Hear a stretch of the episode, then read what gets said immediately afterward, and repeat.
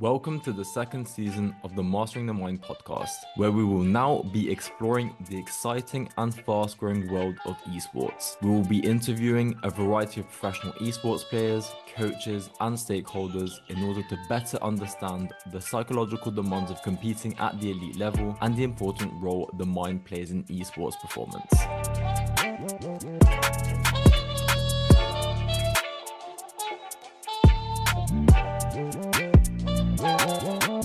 Today we welcome Allan Regin Pettersen to the podcast. Regin is a Danish professional CSGO head coach for Team Endpoint. Regin was a former semi-professional CSGO player for Cplay and My Revenge. He's also coached teams such as Tricked Esport and Mouse Sports and managed Mad Lions. So let's welcome Regin to the podcast. Good, How good. are you? I'm all right, all right. oh, a bit tired. How this? It's eight o'clock where you are. Eight p.m. Seven, seven p.m. Seven. So nice. Is it- It's where you are as well, John. Yeah, yeah, I'm in your home country. Um, I'm in I'm in Copenhagen right now. ah, Um, okay. Yeah, yeah, yeah. I love I love the city. It's it's so nice. But um, but the reason is because my partner got a new job offer here. So uh, so yeah, came All with right. her for for a little visit, and yeah, um, big city for esports, isn't it? Like very I mean, I've never really been in Copenhagen. I Ah. never, no. So I'd never really said much to me. I come from the Oh. other side of Denmark, so. Okay, yeah, wow. yeah, yeah. Okay. fantastic. Uh, but yeah, no, let's let's get into it then. So a great Alrighty. place we like to start with our guests is for sort of them to take us through your journey uh, from growing up to where you are now. You know, who i- do you prefer, Alan or Regin? Uh, It's up to you guys what do you feel is best. Okay, uh, we'll, we'll go with Alan then. Doesn't matter Um, for me. You know, who is Alan Pedersen then? From from that from then to to now. Oh, you just want me to go? Yeah, yeah, Yes, sir. All right, so. uh, yeah, my name is Alan. I, I uh, come from Denmark. Right now, I'm 34 years old. Uh, 2035 December. So stop counting soon. I used to, well, I've been in CS and, and in general esports for since 99 was my first event. Well, back then events like a basement tournament with uh, 100 people gather, right? Uh, and ever since then, it was just my passion to to play CS and and work with that. Um, back then, of course, it was not possible to live of it of in, in any or form. Like we had to go like 15 years forward before that even uh, became a possibility. But I never really stopped it, uh, stopped playing, and I just kept enjoying the competition of it. Um, but when you're not earning any money of it, of course, you have to take an education and stuff. So I actually worked as a chef for three, four years, I guess. I might mix up the numbers here, but that's how it is. It's been a while ago. Um, but working as a chef and actually taking the the education in Denmark for being a chef. Uh, I then stopped it because I got fully tired of it. Like you never saw your friends, you have time to play. Like your working hours is always when you have your official matches, stuff like that. So in the end, I just uh, kind of stopped it, and then I took an education in uh, in Denmark we call it gymnasium, like a pre a pre university uh, study. Uh, Okay. You have to you, you need to to get into the university. Uh, so I did that while while playing CS, uh, but again, no money really was there, and uh, it was just for a hobby, and uh, of course, a very time-consuming hobby if you want to be good at it, right? So Yeah. That's what it was, and I then started on university to become uh, call it pedagogue in Denmark, like uh, kind of social educator, I would say, uh, where you can work in like schools, kindergartens with disabled people, uh, drug addicts, whatever it might be. Like there's a lot of uh, there's a very very big uh, variance of job possibilities you can have, as you have the your your primary focus is social psychology and stuff like that. So Okay. uh, during that time, I uh, it's like a four year study in university, and one of my semesters I went to Philippines for the whole semester to uh, work in an orphanage and write my what's it called in English special. I don't know what's it called in English actually. Like a paper you have to write, and, Yeah. and you A get that. thesis, is it? Thesis, Yeah. probably, yeah. Um, and uh, when I was there, actually, just before I went, I got an offer from uh, MSL Enclave asking if I want to make a team, and I was like, nah, I'm too old now. There's no money in it, and uh, I I'm going here, so but it's gonna be all right. So I went there and um, and it just exploded. Like the second I stepped out of Denmark, it basically just exploded. Like everybody got paid like really good salary suddenly, like more than I would as a pedagogue and everything. Uh, but I already made the choice being there, and I was like, I'm getting old. Uh, at that time, that was in 2013, I believe. Around that time, 2000, yeah, 2013, there must have been because when I went to Philippines, things start blowing up. Uh, of course, when I got home, I instantly turn on my computer and see like, uh, okay, they're earning a lot of money, and I love this job, and I love playing the game, and I really, really tried for to to sit down and grind and everything but with my study and everything i just couldn't keep up like with the mechanical skill and everything it was just simply impossible to to keep up with these young guns coming in and spending 10 hours playing cs i just couldn't do it and i didn't enjoy it uh, like sitting and using all the time on the deathmatch server or whatever you need to do to become like mechanically good. Yeah. uh, and plus my mechanical side was never my strong side. In, in, when i was playing i was always been in-game leader so so I, I kind of gave up on it. But just before I quit completely, I actually got an offer from Copenhagen Wolves, who were searching for a coach. It was just like one of the first coaching, like when it just started. Mm. And I said, yeah, I had no idea what they're doing. and uh, but neither did the players, right? So they didn't know if I did a good or bad job. So that's a, that's a positive, I guess. um, but but you kind of had to you had to learn the whole process and uh, the hardest part was definitely that you you were a player and suddenly you didn't play anymore and just watching these people running around and making mistake after mistake that you definitely wouldn't make yourself and of course you would like if you were playing right? yeah, yeah. Uh, and you couldn't do anything like them right they were hitting much better shots and everything uh, it became a short uh, a short term there like uh, the the team kind of split it up because I think it was Glaive went to heroic and Snappi went somewhere else and yeah so it, it was it was kind of split mixed. So I kind of stopped it again. I thought like, okay, this is not gonna get anywhere. And I think I got paid like 600 euro maybe for a month or something like that. But for me, it was really awesome because like I never got paid to for CS before, right? Like in a salary, so it's like really cool, right?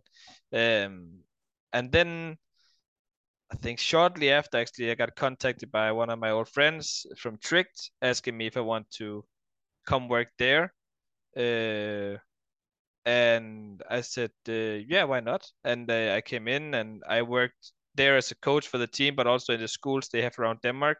So like kind of parts, uh, like it was mostly coaching, but I also had these few hours around schools Denmark teaching kids uh, CS:GO, right? Mm.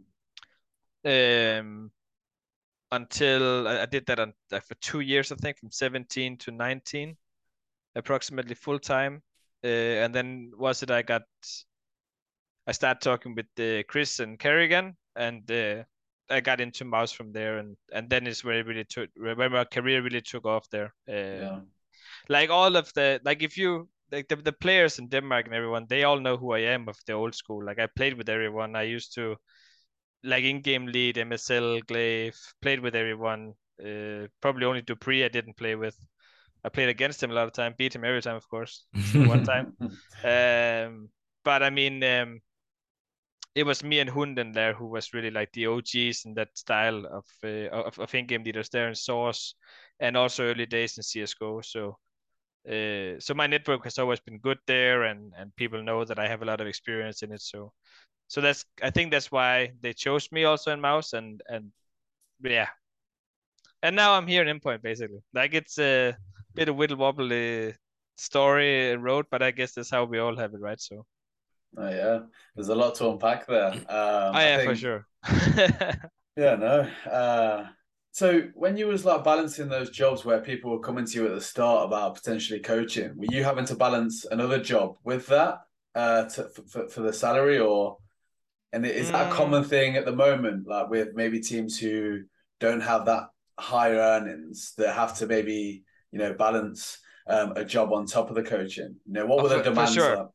like? like when I was in Tricked, I, I went from, I think I was there part time at the beginning, so I could only be there in the evenings because of my own job. Yeah. But uh, kind of fast got full. Like, I I kind of quickly got full time, right? But you also have to think like a lot of people don't understand. Like they think they can come in and just get full time salary right away, but like, they're forgetting that I have more than 20 years experience in the game, right? Plus my education, who also can help there in that scenario, right? So it's it's not so easy, and you kind of need to earn your way, right? Because like for me, I spent maybe like 17, 18 years before I got my first paycheck, right? And yeah. that you're doing that because of uh, passion, right? Like people they expect to come in and just earn the big bucks right away, right? Or even just like a minimum wage, right? But which you're not. Like you have to you, you have to grind your way through it, right? If you really want this. Um, yeah, no, for yeah. sure.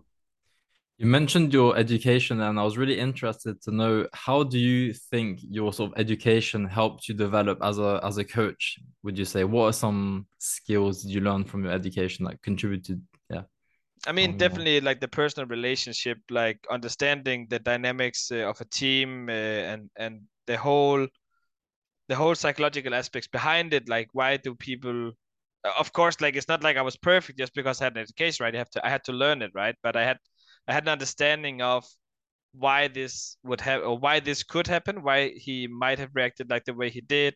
How do you deal with these persons? Because you meet a lot of different cultures different personalities you meet extrovert people introvert people everyone and you have to kind of figure out a way to to make everyone trust you and believe in the process in the yeah i hate this believe the process but you know that's kind of what you have to do right? And believe in the culture and the team environment you're trying to make. Um so i think it gave me a lot of edges regarding how how the human mind work in the psychological level when we're talking within social behaviors within one another and especially when you're talking international teams where you have cultural classes right? Um so i think it gave me some edges there I don't know if it did. Like I like to tell myself that it did. It, yeah, at yeah. least it, it sounds good on paper, right? Or like when I say it that I have education in X, Y, Z, right? So th- this might be a good thing, right? Um. So yeah.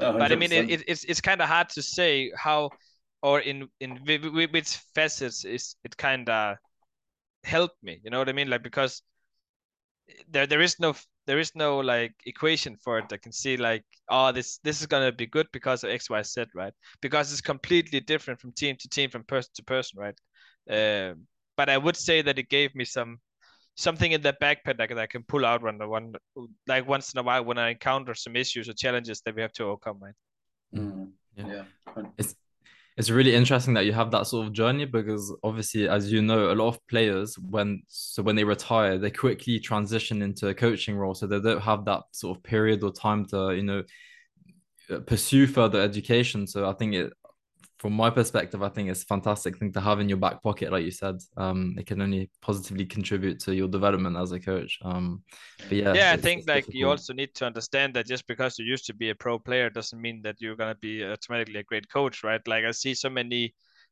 uh, forums and stuff that they're talking about. For example, Astralis, like, oh, Sip should retire and become a coach instead. Like, like yeah, but who's saying he's gonna be a good coach, right? He's a great player, but who says he can do a great job as a coach? Now, I'm not saying he can't, but there it's it's completely different ball game you're you're playing at when we're talking about being the mentor and coach for people and trying to teach them stuff because like it's not only CS is not black and white and you can always argue the way out of it. So it's not in my opinion at least in my uh, time as a coach what I've learned the most valuable is the reflective learning. So you're teaching your players to be reflective over their own game and over their own like basically every choice they make in their life, both a personal but also in game, right? Because that's where the gold are. That's where you really can learn stuff instead of telling you you're right or wrong. Because in the end, it doesn't really matter who's right or wrong. It, it comes down to split second decisions there. So the only one who can change that is yourself, and it and that comes from the reflective learning part. So mm. If you're able to do that, I believe you're you can become a pretty successful coach like in the end right? But that doesn't mean you that is what they need all the time. Sometimes you need like a coach as a hype man right? Someone needs some more with a stress with the strategical knowledge with whatever it might be right? One sec. Oh got a little in my throat here. So so i think like that, that that's the, the difference between a lot of coaches. Like I, I like i hate to say sit here and sound like uh like an, an arrogant fool or something right? But for me I, I have the whole package and i know that i'm one of the best coaches in the world. Because when i look at the other coaches yeah they're really good at really strong at one point or two points right? But they don't have the whole package. And there's very very few people who have that. Yeah. And of course there's going to be people better than me. Like it's not what i'm saying but people don't understand like the same or they they have like a very narrow-minded thinking about it. And or, or they they think they can do everything and and take over the whole the whole thing and kind of destroys or doing stuff that they they're not an expert in. For example like sports psychology or whatever right? Or like psychology in general because you also want to distance yourself from your team and stuff like that. And that's really hard when you're traveling with them spending like 10 hours a day with them everyone right? They do become your friends and family. And even as a coach when you need that authority and you need that distance sometimes it's really really hard that's why it's important that you have third parties like a sports psychologist a therapist or whatever yeah. they all call right a mental coach to come in and deal with these issues so you don't become too entangled within their personal life and problems right so 100%. i do believe like there's a lot of it, it's a very massive uh see it's a really big area that you have to to manage and also understand what you can manage and what you cannot manage. For example, I know my limits within a managing position. I'm so bad at that. Like uh, okay. I would not recommend anyone to hire me as a general manager because I'm fucking bad at that job, right?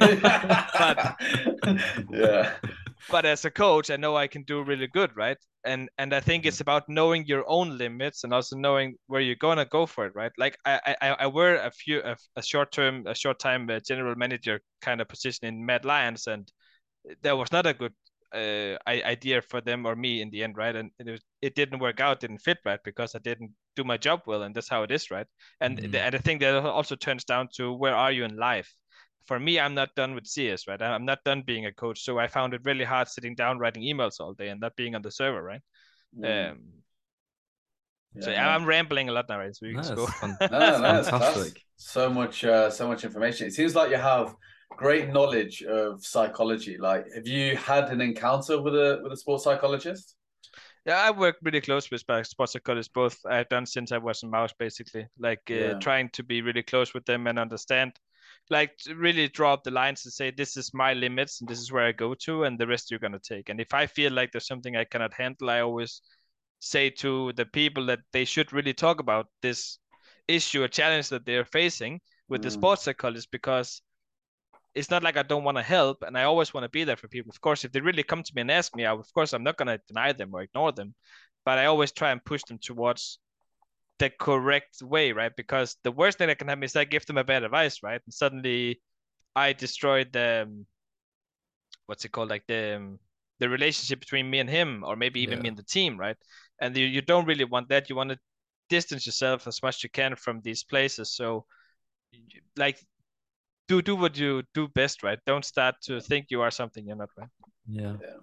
We always go by sort of the motto is like do no harm, like do what you're trained to sort of do it to avoid yeah. not doing harm. I think um and yeah, like you said, knowing your boundaries, I think is, is very key. Um you sort of talked a bit about your sort of approach as a coach.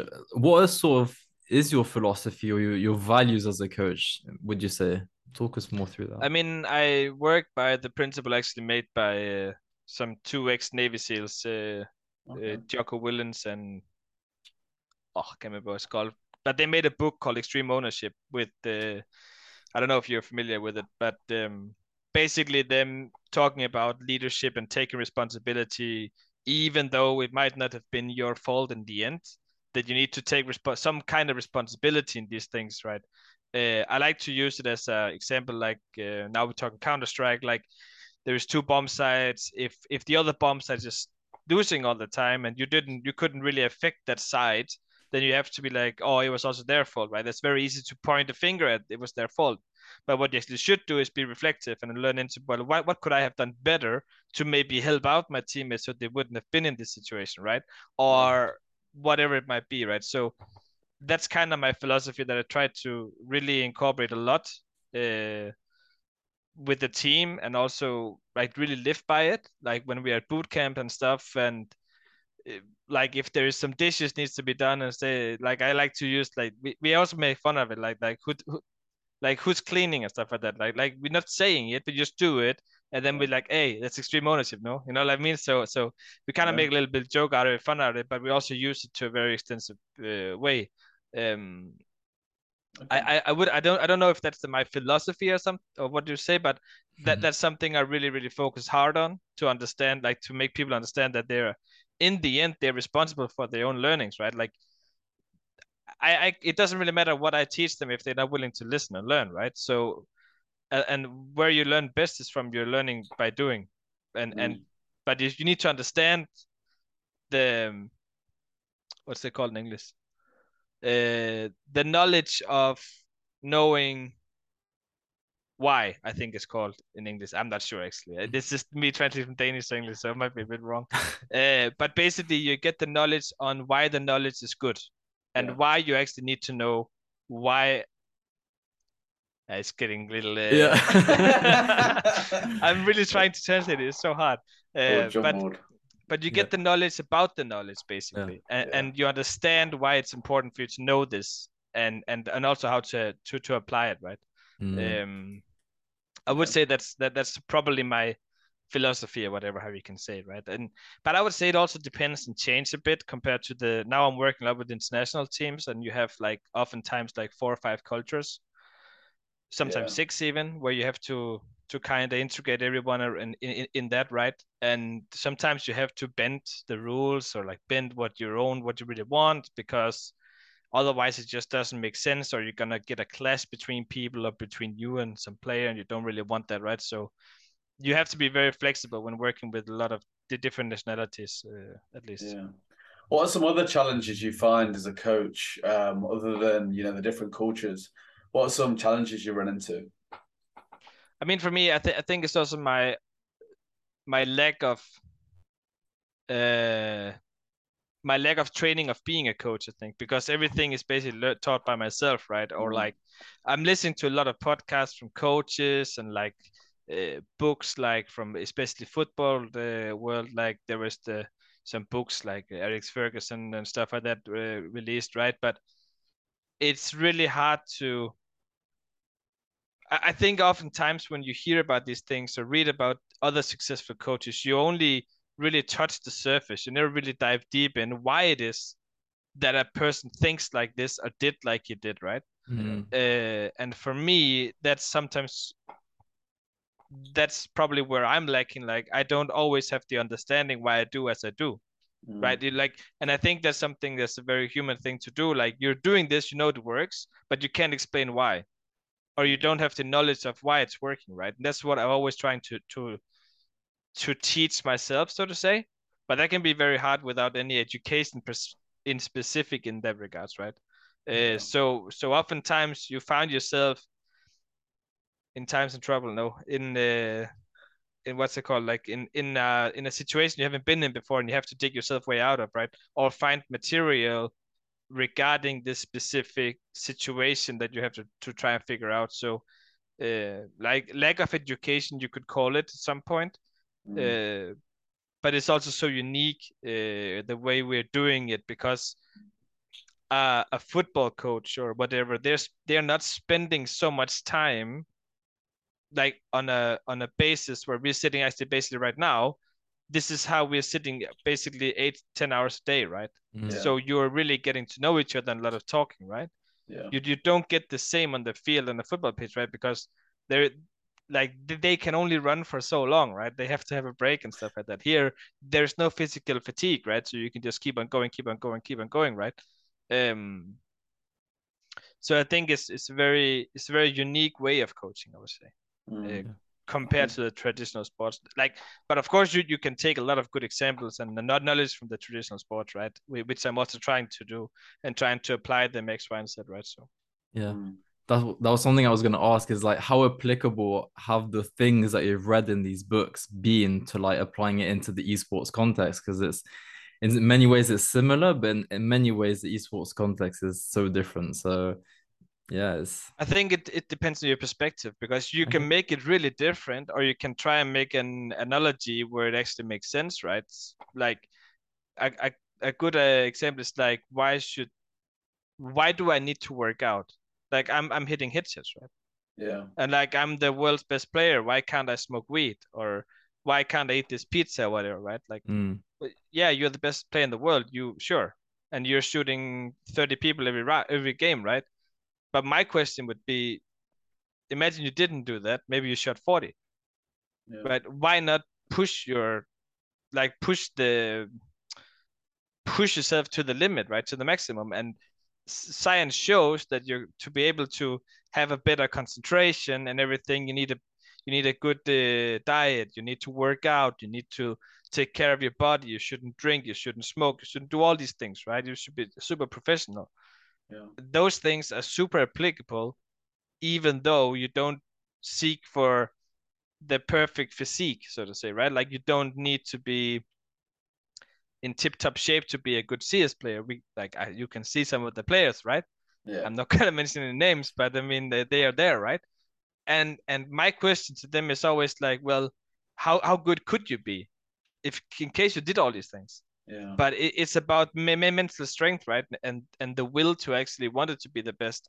And I think a lot of people they're like, yeah, we all know these, right? Like you say, you have good intentions, you want to do this, you want to do that, yeah, I want to do everything to become the best, right? But 0.005% in the world will probably do whatever it takes, right? Because they don't understand what it means. Like just being a professional CS player in itself, like you have to travel up to 200 days a year, being away from loved ones, being away from family, whatever it means, kids, wife, whatever, right? And sacrifice all that. And then on top of that, you have to also work out, you have to do eh, all these things, right? and there's not many people who who want to do all these things even though they're actually beneficial for you mm-hmm. so that's something that we would see in my opinion much more of like in the next five to ten years in my opinion because like then you get the new generation understanding that this is actually important everything and hopefully there's more coaches in the local uh, like in the small society not society small uh, what's it Yeah, called yeah, no, that makes sense. Yeah. yeah so so you actually get trained because all of us who is here now and are professional we all taught it by ourselves right we didn't have anyone to teach us Mm. and now hopefully we can teach the next generation who then can teach the next one and grow up right and be, be become even better and do it even, even better than, than we, we we did right so Yeah, for sure. I think I think what I like about you as a coach, like what you've been saying, is you take things from different cultures, you take take things from different sports. You mentioned the Navy SEALs. I uh, I also watch a lot of videos around the Navy SEALs. I have uh, David Goggins' book. Um, I haven't had a chance to read it yet, but he's a guy who inspires me. I listen to the Joe Rogan podcast with him on, so I like that. We had a Leicester coach on who also does the same. He he takes a lot of um, different aspects from different sports and then applies it to his role. Um, so I think that's key to sort of developing um, your your role as a coach. I was interested to know what as as a coach, what do you look for in your team, like in terms of the players? What mental qualities would you say are the most important? And also, does it differ across roles in, in the team? So you got the IGL, entry fragger, and things like that. Like, does the mental qualities differ across the roles? I think oh that's a wide question though but just, just Yeah. to begin it off with I would say like what I'm looking for is the desire to win like are they willing to win like Mm. if I'm spending 10 hours, I, I, are, are they gonna spend 11? Right? Like that's kind of what I'm looking for, right? Are they mm-hmm. gonna try and outdo each other? Because like having that drive and competitiveness is is kind of is the first step to to be great at anything. Like if you don't have that, well, the the opponent is gonna just take you over, right? So Yeah. if if I'm this is this I don't want this to be misconcepted, right? Because like I, I I would never force my players or anyone to to to do this 16 hours a day, right? But I would like to see that mental strive from them that they want to do it 16 hours a day and sleep the last eight, right? Uh, that's not the correct way of doing things, right? But that's the mental that or that is the um, uh, the competitiveness that I'm looking for in my players, right? I'm looking for these things, and I also tell my players maybe play a little less, right? Because you've been fucking, you have like 180 hours in Steam past two weeks, right? Yeah. Playing 90 hours CS every week, right? That's mental. Um, and li- literally have people doing that, right? And we have to tell them maybe you should slow down a little bit and focus on going for walks, working out, whatever it might take, right? Focus on your social life, right? It's also important, right? Um, now I lost your, your kind of. Uh, uh, it's the mental qualities you're looking yeah. for. So, yeah. I mean, like you, you, you, you also want different qualities in the end, right? You want someone who's calm, you want someone who's loud, you want someone who's uh, like leadership, right? You're looking very much leadership in your in-game leader, right? Uh, the in-game leader doesn't have to be a strong strategic mind if he can lead the team and the when he says go uh, jump they don't say why they just ask how high right like that's kind of what you want from your leader and and and also like the the clear hierarchy when you're on the server right? Who is in charge? What do we do? When do we do it right? And those are the things you see lacking on a lot of teams is like that clear leadership roles right? Uh, where you you never question everything. And and again you can go back to the military there where where they actually have it so clear and cut right? You don't ask because that second delay can be the difference between life and death right and that's kind of how you have to see it as well when you're playing because the communication CS is is key it, mm-hmm. it's it's it's some one of the most important aspects of CS right is that your communication is good and if you start questioning and stuff like that, the communication becomes bad. You don't know. You just come doubt, and all these things happen, right? And and then you have like the whole thing collapse, right? So you need a very strong mindset and a very strong leader in your team to be able to perform and collect, like make it a unit, right? And not just a, a an individual per, per performance, right? But in the perfect world, you like you you would like a, a good mixture of these things, right? And and and kind of see things that um, that that coincide, but also actually kind of improve each other uh, because of these individuals, like or they're, they're different intellectuals, or what do you want to call it? Yeah, man, for sure. Because like after a round, I suppose someone who's quite hyped up needs calming down in, in, in certain cases, and that's when the calm individual will calm that person down, and vice versa. When when maybe you need hyping up a little bit, that guy's going to bring that personality trait to the team. So yeah, that balance of characters is quite prevalent across um, all teams, all successful teams. So yeah, no, hundred percent. Have you found it hard um, as a career as a coach to sort of build a project with these sort of roster changes? Have you ex- have you experienced frequent sort of roster changes oh, throughout? oh, yeah. yeah. So okay, it seems to be quite common in esports as a general as a general thing. So as a coach, how do you cope with that? How do you sort of build a project, having to start from scratch essentially again? Because taking two, three players out of a team is basically, you know. Yeah, I mean, like, like of course, if you take like two or three, like you'd like to say a core is like a three, right? Yeah. Um, but like, so if you take two out, it's it's possible to to keep going with the mm-hmm. same systems and stuff you have. Uh, if you take three out, then is when it becomes critical, right? Because you you kind of lose like it, it also depends who you're taking out right? Because if you're taking two players out there's always working on this on on the specific side of the map. You also need to kind of learn that system again this side of the map where if you have like three players most likely they're playing like on on each side of the map and they kind of give away their uh, knowledge and and share the experiences right? And know what to say in certain situations. But i would say that it depends a lot on what you want as a coach. Like for me, I came in very clear and endpoint and say, this is all good and dandy the way you're playing, but I want us to play in this specific system that I have designed because it's very easy to to take players out, put it back in, and stuff like that. Yeah. And uh, that that doesn't mean that they they have to scrap everything else they made. It's just like uh, oh, what's it called? Could you say canvas? I think you could say it. Yeah. Yeah. Uh, like uh, kind of like this is just what we build upon. And then you can yeah. just add things all the time, right? Yeah. Uh, so for me, like I think it also comes because of all my experiences in swapping in our players, right? I wanted something that you could be kind of quote unquote universal and you could just plug players in and out and make it very easy. Uh, so I, I, it's it's not perfect at all. Of course, my system is not like that, but I know it just the job very well.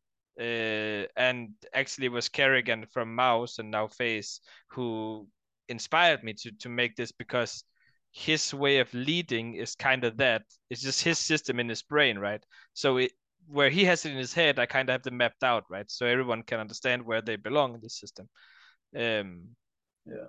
and they're allowed to do whatever they want within these parameters, right? So for me, changing players and all that is of course annoying, but sometimes also exciting because what can this player do in this system, right? And and where does the, he fit in this system? Do you need to change the system? Maybe fundamentally, you you, you don't want to change the system because if you do that, then you have to kind of rebuild your basic, right? Of your whole foundation. So, um, I think like it isn't. It is of course. Uh, a reoccurring problem that you have to swap players and stuff. Like one thing is if it get if a player gets bored or whatever, right? But if a player chooses to bench himself, I don't want to play anymore. Just like, well, okay, well, I guess we fucked then, right?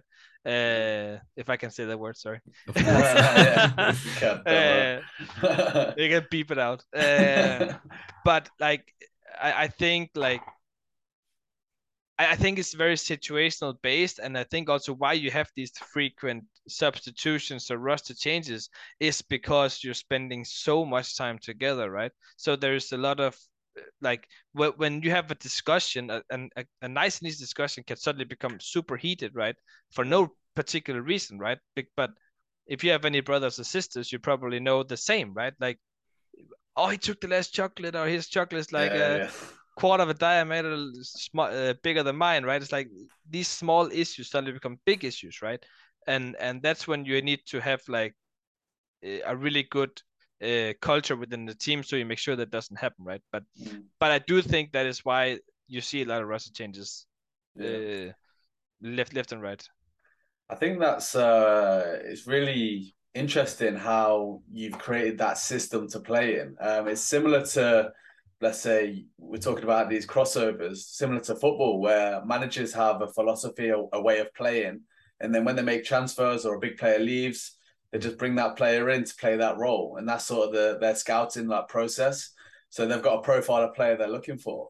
Talk us through like your recruitment process um, like when you're looking for players to, to join your team, what does that look like?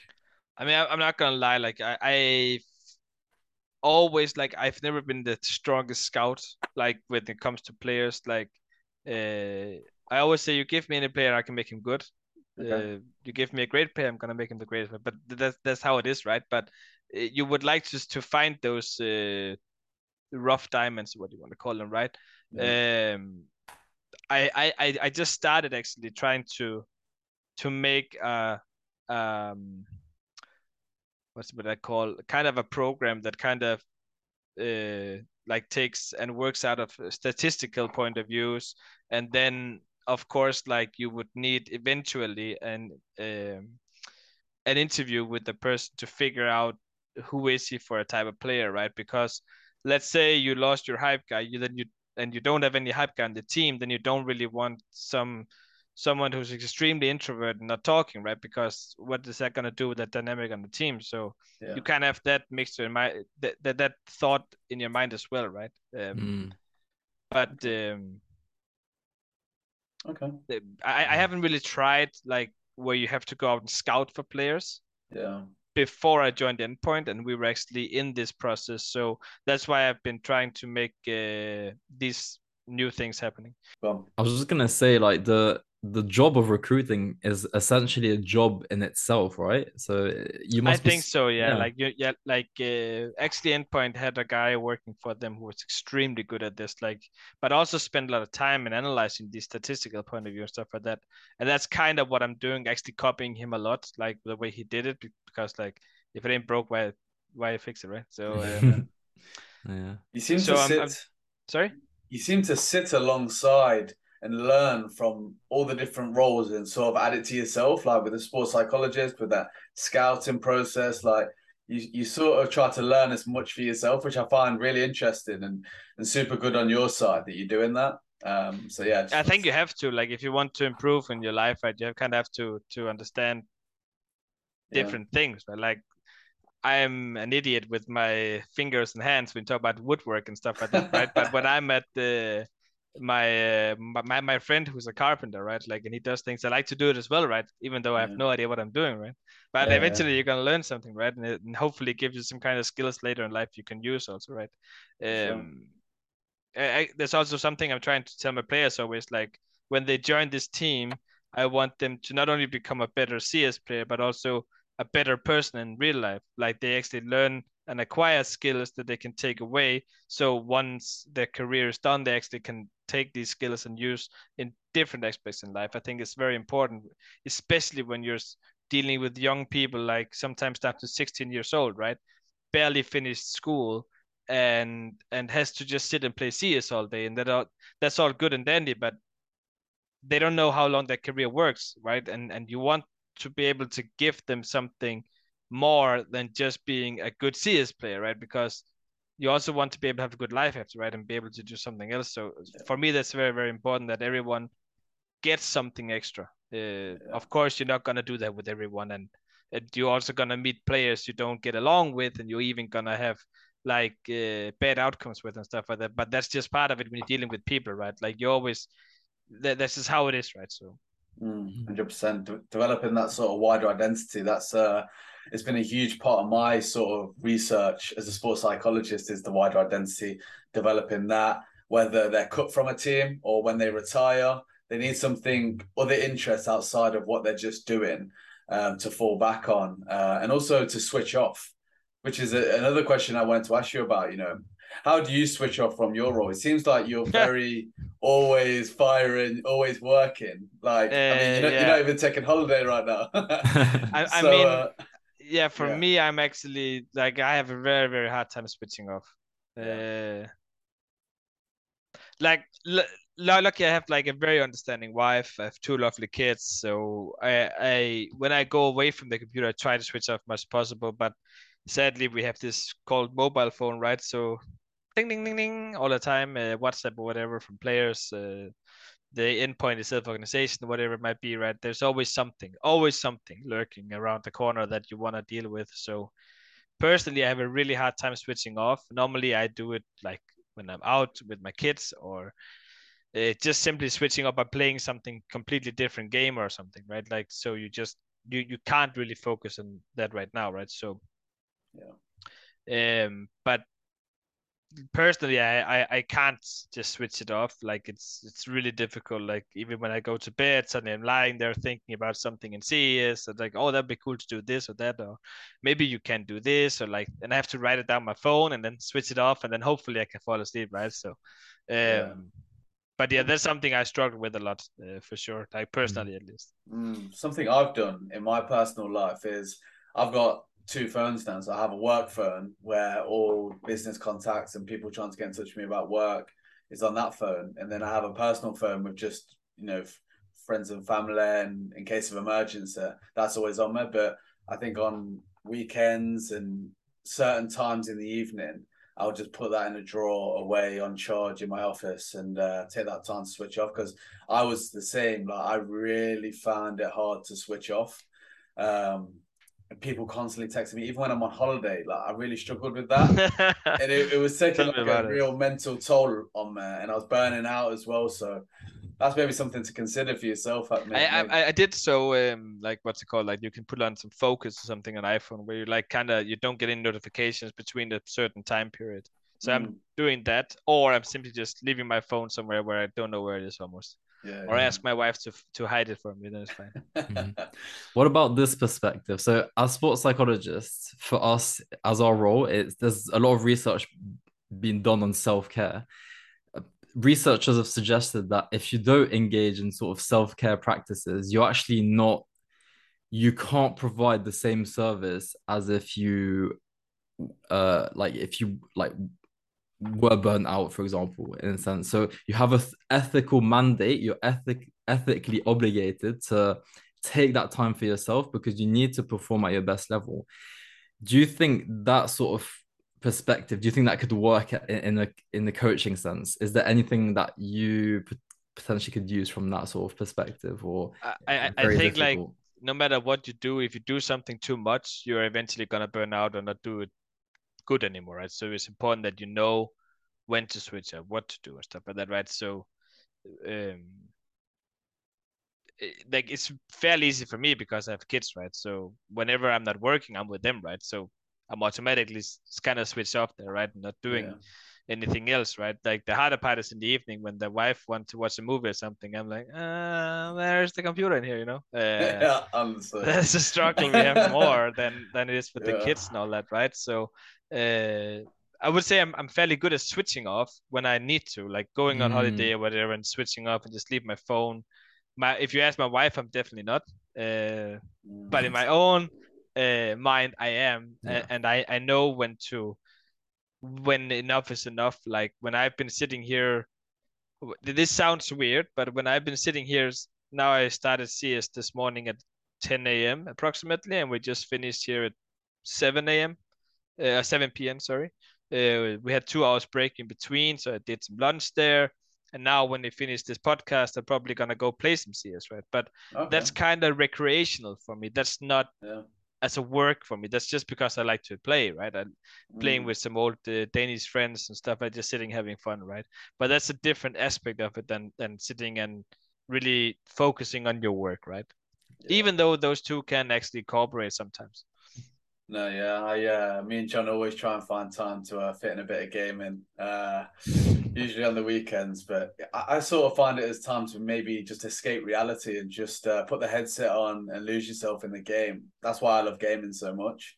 Um, but John mentioned like performing at your very best, and uh, I wanted to talk about a specific time during your coaching career, um, around late 2019 where you'd won the ESL Pro League um, season 10, uh, you won 250,000.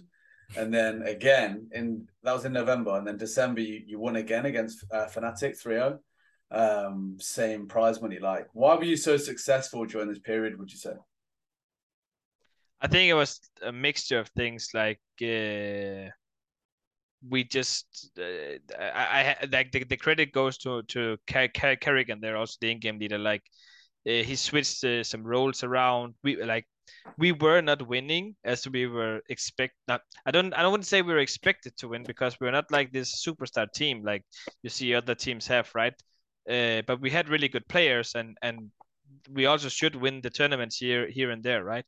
Uh, we then lost the major qualifier or something like just before the legends stage we were knocked out uh, from vitality i think it was in berlin. And it was really bummed out of course and uh, but we also look back we are pretty happy we were playing pretty well and all that right? Mm. uh, then the next event we just got knocked out like instantly. It was in turkey i series something uh, and we took a long uh, talk about this and for a long time I, I said that I wanted people to to work when I say harder, it's actually meant smarter. Like like I want them to use time for analyzing your opponent, sitting down, using time, spending time, understanding what they're about to be faced with. Because normally I did everything, which is I'm fine with. It's not that, but if I'm telling you to play in a certain way, maybe you don't like to play that way. I just wasted an hour, basically, right? Like it's like okay, well, super. Uh, and after that tournament in Turkey, I was we were like something have to happen and change, or, or we have to change the players. Like this it's as simple as that, right? And I was putting really hard down that we should focus more on this and be better prepared as individuals, not only on a team level but also an individual level, and uh, everybody started doing it and we changed roles in the team karrigan changed the roles with the chris and frozen we had back then and uh, i think everything just could like it just went up in a higher unit you know like everyone started to see the benefits i guess right? And and i saw after they saw and they got some like some success with preparing and actually putting in the extra work for themselves it kind of it kind of gave the, the it's like the snowball running right? Like in, you, you actually saw that there was some benefit to it. And I, I think it just all coincided and, and we just had a good run that uh, moment that time okay uh, plus like people were also playing really well individually right so yeah okay um yeah, I was just gonna say um, it's getting late, so sort of no last, yes, last little question for you is what is next? So you've had a fantastic career, you know, in CS as a coach. So what is next for you? Would you say where? Yeah. Well, right now I'm not stopping anywhere soon. Like I need to to be back to to all the biggest tournaments. I need to win trophies again. That's what I want. I know I have the the the skill set to do it. Um, it's just a matter of time, I would guess. Uh, like that, I guess I, I I would say like right now in endpoint, I'm in a very comfortable spot. I need to kind of rebuild myself, refocus to see like but I'll, like to see where I'm going, but also maybe to test some things out that you're not really able to do on these biggest teams, right? Like where you are on the biggest team, you just need to win, win, win, right? There's no excuse, there's nothing else, right? For us right now, it's about improvement, right? And alongside this improvement, there is time and there is a place for experimenting with new stuff. Like it could be a new a new style of playing in CS, like uh, doing something that sounds ludicrous when you say it, but it actually works really well, right? And and so so these things I'm I'm trying to focus on a lot, like to to see like if there is something where you could break the meta, break the game, and then like these things, like um, I'm trying to figure out an analogy from a oh, you can say from the basketball, right? From NBA. If you take NBA in in the '90s, I was a huge fan of that, right? Shaquille O'Neal, the Bulls, everyone, right? Yeah. It was a lot of like dunk kings, two pointers, constantly layups, right? Nowadays, yeah. just three point, three point, three point, right, all the time. And I think that's the best way you can actually compare it. That, that I'm trying to look for this new three pointer in in CS constantly, right? And I spend so much time on the server just bullshitting it around where 90% of what you're doing is just a waste of time and then you find that 1 or 2% that is insane and can change something within a uh, within a map or something yeah. uh, those are the things that i really like to do and, and i enjoy to and, and i want to keep doing right and i would say that's also some why we like that was my contribution probably the most in mouse when we won all these tournaments was that I found all these small gimmicky plays that we could do and help us a lot of these. Like it, it's always been my strength to to to to fool fool fool around and get something good good out of the end, right? So yeah, the Steph Curry of CS:GO. um, but as sort of a, a final sort of segment, uh, we, have got a new segment in season two of this podcast, with, with specifically esports, uh, where we ask the previous guest to ask the current guest a question uh-huh. Last week we had Goosebreeder on, um, a Canadian professional CS:GO player uh, for CLG Red, and she asked, "What sets you apart from everybody else?" Hmm. Uh, I want to not sound too corny here. no, I mean, like, I, I think, like, I I, I have not like there's not many who wants to sacrifice and do the same thing that I would do and actually does right now with two kids uh, being away for uh, a longer period of time, accepting it, not crying about it, uh, but understand that this is the career path you chosen and you took, and you want to be the best in it. Yeah. Uh, for me, that's probably my my ego in that sense and i think that's what sets me apart a lot of things because in denmark we have this saying that you cannot believe that you're better than anyone else and i definitely believe i'm better than anyone else. And i think mm-hmm. that's what set me apart from a lot of other people. And, and i think that's also one of my strengths as a coach like to have this high regard and believe in myself to to kind of show that to your players that it's okay to have and not do right? And have this confidence in yourself and what you know what you're able to do and what you can do right? And that's for me is something that i'm proud of to have yeah. at least. Oh, yeah i like that. It's, it's very common across the very elite across all sports so um, yeah i rate that what's sort of your question for the next guest and we don't normally reveal the identity um, just go in blindly what would you ask our next guest you can have time to think about if you need. But uh, in your height of your career, is there something you would have changed? Ooh, okay. I'll write it down. That's because very interesting. That's something I always ask myself when after a big win or whatever it is. It's uh, it's quite unique to reflect on the the very highs because normally you reflect on the lows, So that's an interesting question. I think it'd uh, bring it. It's very important to reflect on the highs. That's where Yeah. you learn the most. Okay, I, I rate that. um, but yeah, no, thanks so much for coming on and sharing some time. You're with us. We welcome. really appreciate it. I've uh, I've really You're welcome. enjoyed it.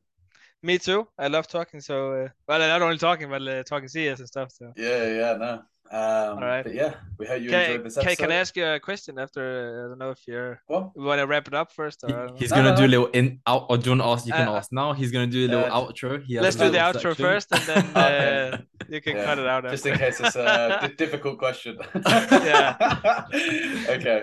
We hope you enjoyed this episode. If you could please share this with your friends or someone you feel will benefit from it. Most importantly, like, subscribe, comment down below any questions or guests you'd like us to get on in the future.